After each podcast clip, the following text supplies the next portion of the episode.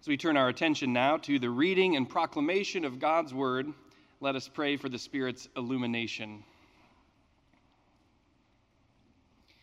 Lord, your word is a lamp to our feet and a light to our path. Therefore, illumine now our hearts and our minds by the power of your Spirit, that as the scriptures are read and your word proclaimed, we might receive with joy what you have to say to us today we might drop our nets and follow after you. For we make our prayer in the name of Christ, the Word made flesh. Amen. The lectionary text today from the Old Testament comes from the book of Isaiah, chapter 6, verses 1 through 8. Last week we had the call of the prophet Jeremiah, and today we have the call of the prophet Isaiah. Listen now for God's word to you. In the year that King Uzziah died, I saw the Lord sitting on a throne, high and lofty, and the hem of his robe filled the temple. Seraphs were in attendance above him. Each had six wings. With two they covered their faces, with two they covered their feet, and with two they flew. And one called to another and said, Holy, holy, holy is the Lord God of hosts. The whole earth is full of his glory. The pivots on the threshold shook at the sound of the voices who called, and the house was filled with smoke. And I said, Woe is me! I am lost, for I am a man of unclean lips and I live among a people of unclean lips, and yet my eyes have seen the King, the Lord of hosts. Then one of the seraphs flew to me, holding a live coal that had been taken from the altar with a pair of tongs. The seraph touched my mouth with it and said, From uh, now that this has touched your lips, your guilt has departed, and your sin is blotted out. Then I heard the voice of the Lord saying, Whom shall I send?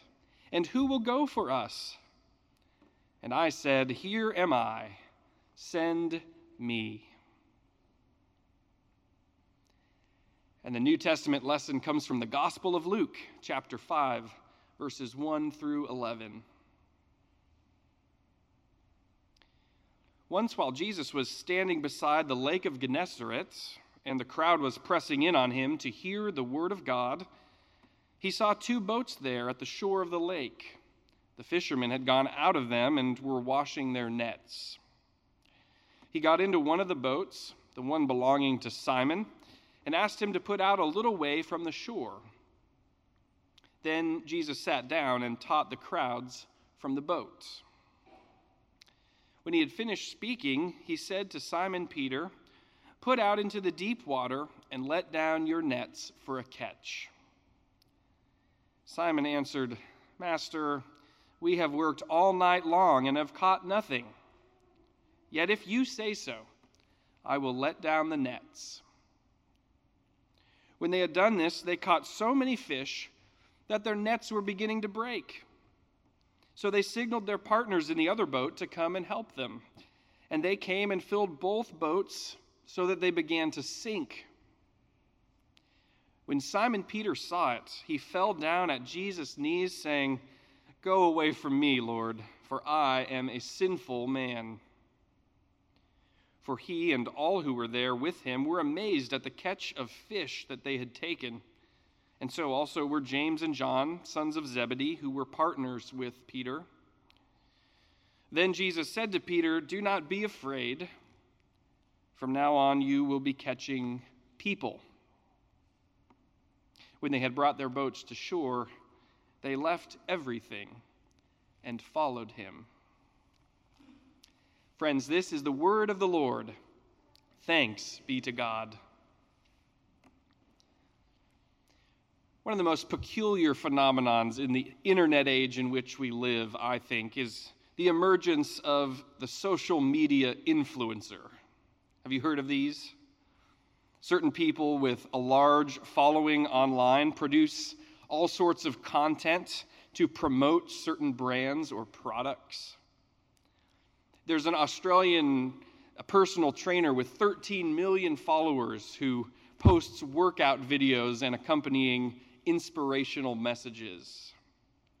There's a former Italian factory worker who has accumulated 36 million followers who watch his life hack videos, which include content like different ways to peel a banana, all of which are accompanied with his trademark sarcasm and facial expressions.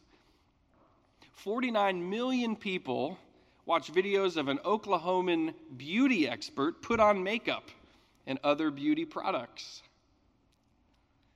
And as you might imagine, companies pay a pretty penny for these influencers to feature and promote their products as a part of their content. In fact, in 2020, over 6 million Instagram posts were so called sponsored posts paid for by certain brands. Companies know that if they can leverage the influence that these particular personalities have over their millions of followers, that it can be a very lucrative investment. Isn't influence a curious thing? Why are some people and some things so influential and others less so?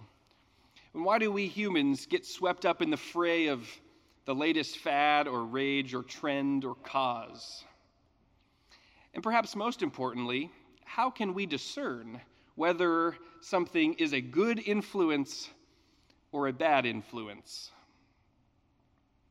Well, influence is essentially what Jesus offers Simon Peter in his call to leave his fishing nets and follow him. From now on, you will catch people Jesus says, which is a, uh, it's a summons to sway others. It's a call to influence others. And this should ring true for us, I think, because regardless of how many social media followers we might have, surely we all desire to have some kind of influence in our lives, right? We want to matter. We want to be consequential. We want our lives to be worthwhile. Influence and purpose go hand in hand. And none of us has a passion for purposelessness, right? We want to be driven in what we do, deliberative in the way we use our time, motivated by our core convictions and values. Every once in a while, it might be nice to have a day when we do nothing at all, when we have no responsibilities or tasks. But soon enough, we want to get back in the saddle Nothing leads to burnout faster than the sense that what we're doing is insignificant. Nothing leads to indifference, quite like pervasive boredom. No, we want to inspire others, right? We want to influence the world around us. We want to fish for people too. Now, if you think a summons to influence others sounds a little bit fishy, if you will, a bit ominous or dubious. Maybe that's because the bad influences in our world seem to get the lion's share of attention.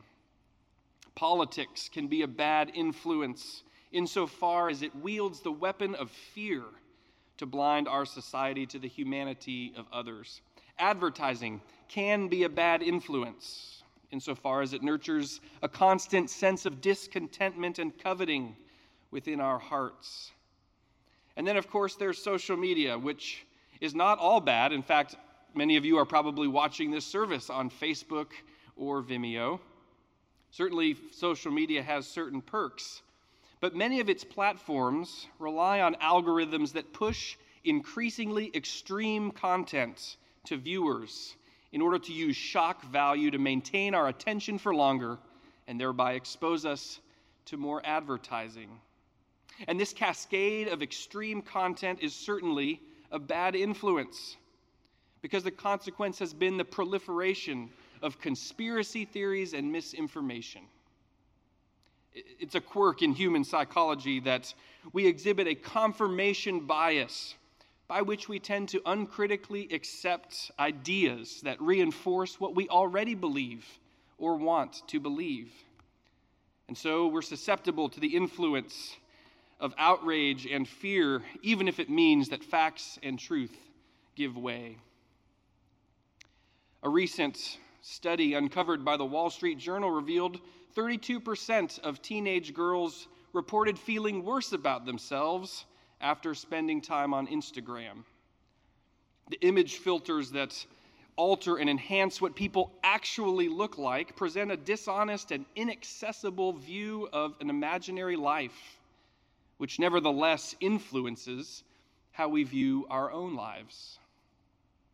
So, even as bad influences seem emboldened and restrained in our world, good influences often seem curtailed and dumbstruck by our society's demand for individualism and its gospel of non judgmentalism. Good influences, such as the structure of discipline, or the wisdom of the elderly, or the substantiated facts of science, good influences are often held in suspicion. They're likened, fairly or not, to attempts to impose control or force beliefs on others. Good influences are often dubbed propaganda and resisted with various forms of the phrase, Don't judge me, man. Don't judge me. It seems like good influences lack the same allure, curiosity, and fascination that we might find elsewhere. And as much as we human beings might like to think that we have wise, discerning minds, that we won't fall for it, as much as we like to think that we always act rationally and autonomously, the truth is that we're just as susceptible as ever to influence. Why wouldn't we be? Has human psychology changed that much? But even still, we don't always give sufficient consideration to what exactly sways our thoughts and actions. We don't always critically examine the things to which we devote most of our time. We don't always realize just how many influential currents swirl around us, vying for our attention, fishing for people in the waters in which we swim. Peter is told that by following Jesus, he will find himself fishing for people, catching people, exerting the influence of the gospel into the many magnetic fields of influence, contending for consequence. And for the church today, it seems that the most urgent question we face is how do we fish for people in our world with the gospel as our bait? How do we win friends and influence people for the good news of Jesus Christ? That's the big question. And in order to answer that question, we must first ask ourselves what kind of influence we want to have. It's a question that might make us feel a little queasy because the sort of influence that the church has sometimes sought hasn't always looked or sounded like good news. Sometimes the church has mostly tried to influence the big fish in the political pond in an endeavor to win culture wars. Sometimes the church has mostly tried to catch only certain kinds of fish, content to release others, injured and traumatized from the hook, back into the wild. Sometimes the church has mostly pursued a conquering rather than a compelling influence, trusting more in human force than the gripping and persuasive word of God with which Jesus teaches crowds and summons Peter. But the verb to catch that Jesus uses to describe Peter's vocation means specifically to catch alive. The Greek word life, zoe, is embedded in the verb zogreo. Do you hear it? Zoe, zogreo.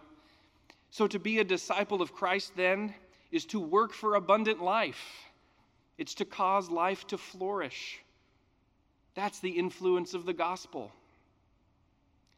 And while the metaphor of fishing might not be the most chic or profound of, of images for such a vocation, it does convey the everyday, embodied, dirt under your fingers nature of discipleship. Jesus has captured Peter's faith by the life giving miracle of the miraculous catch of fish. And then he summons Peter to go and do likewise for others. The call of Christ to capture people with new life comes to us today with just as much urgency and authority as it came to Peter. From now on, you will catch people. This is an announcement. It's not optional, it's not timid, it's not equivocal.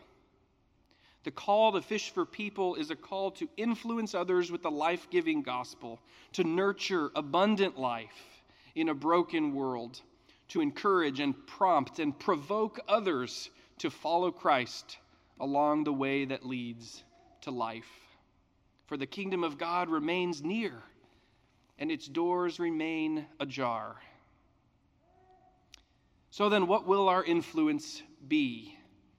How should we as a church go about fishing for people in today's world?